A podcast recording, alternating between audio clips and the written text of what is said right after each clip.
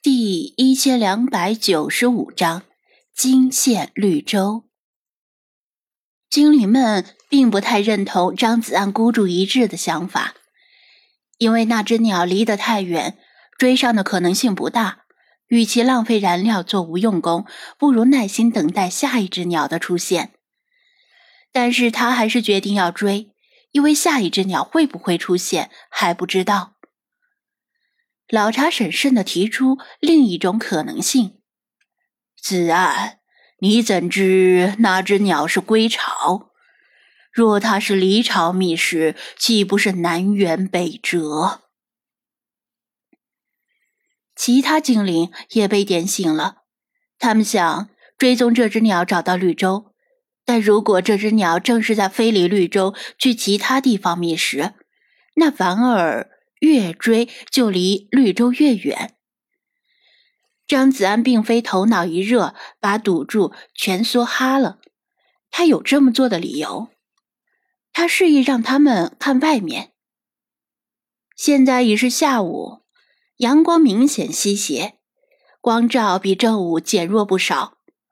按照经验判断，距离太阳落山大约只剩两至三个小时。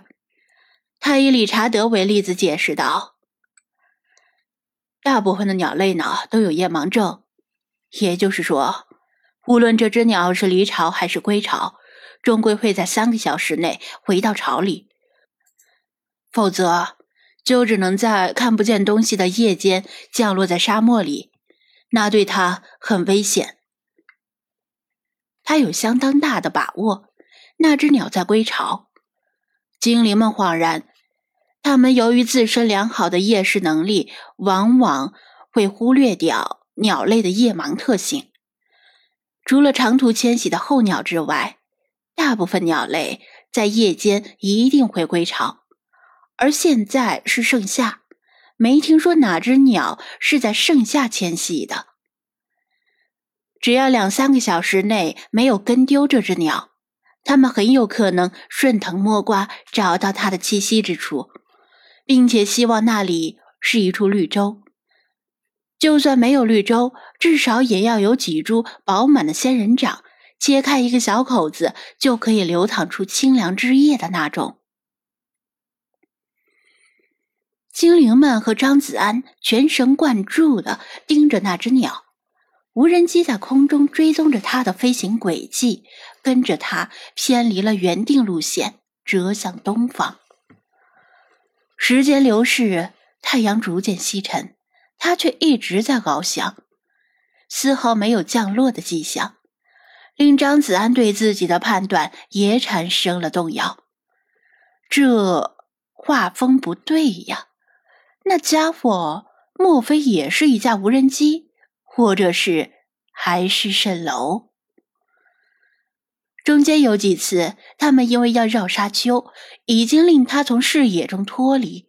若不是无人机的视野更远，可能真的会跟丢。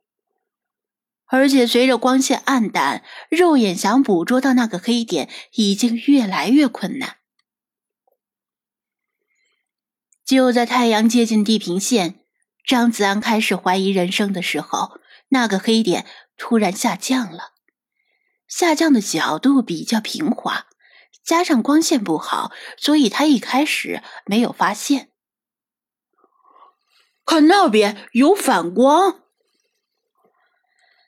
弗拉基米尔跳到车顶，视野比他更远，眼睛被地平线上一道闪亮的反光晃了一下。沙漠中远处的反光，一般来说，要么是岩石戈壁。要么是湖泊。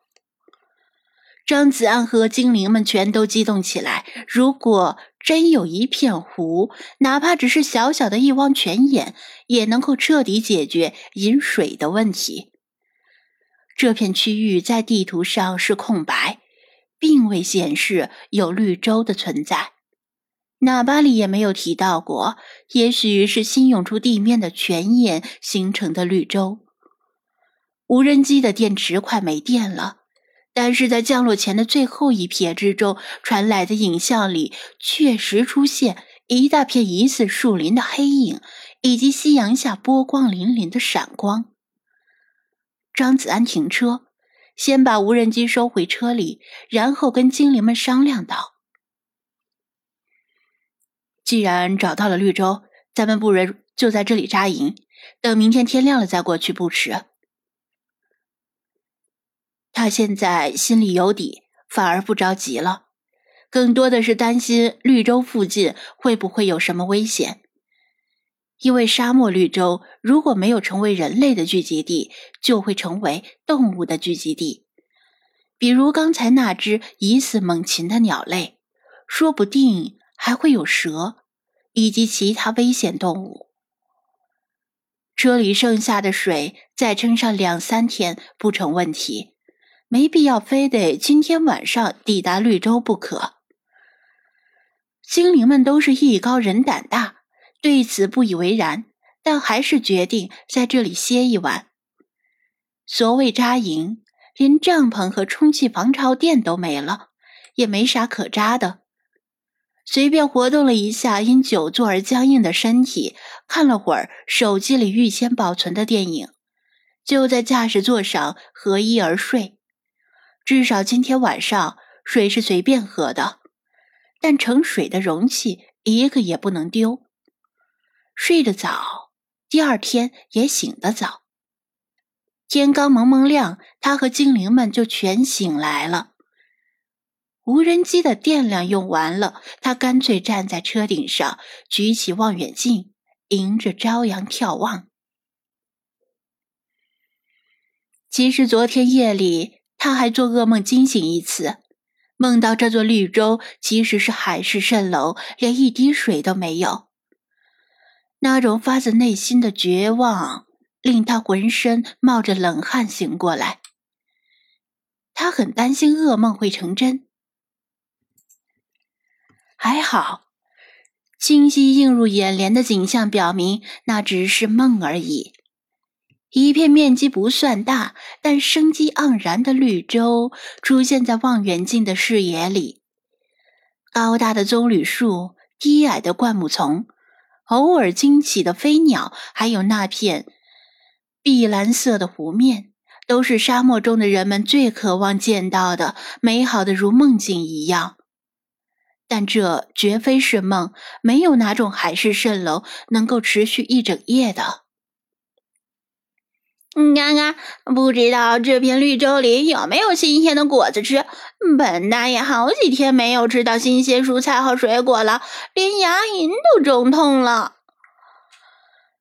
理查德装模作样的叫道：“首先，你得有牙，才能有牙龈，而且你最好小心，别被猛禽当成新鲜的小鸟给吃了。”张子安今天心情好，跟他胡乱调侃几句。一想到秃鹫和猎鹰这种猛禽，理查德还真有些被吓到了，匆忙躲回车里说道：“嘎嘎，本大爷当然不能屈尊于贵的去亲自摘果子，否则还要你这个白痴有什么用？”简单收拾了一下，吃完早饭后。他开车向绿洲前进，考虑到绿洲可能会有蚊子，他顺便把防蚊水准备出来了。虽然感觉不如清凉油有用，没有走太久，他们就来到绿洲边缘，连这里的空气都比别处更加的湿润。不等车完全停稳，他和精灵们就迫不及待地跳下车，狂追到湖边，举起一盆水泼在脸上。泼在头上，泼在身上，好久没有享受到这样的畅快了。他知道这种行为很冒失，但实在顾不上很多了。只有在沙漠中经历过干渴的人，才能够体会到他此时的心情。嗯，这种小湖，湖里应该没有鳄鱼吧？他突然浑身痒痒的不行，想洗个澡。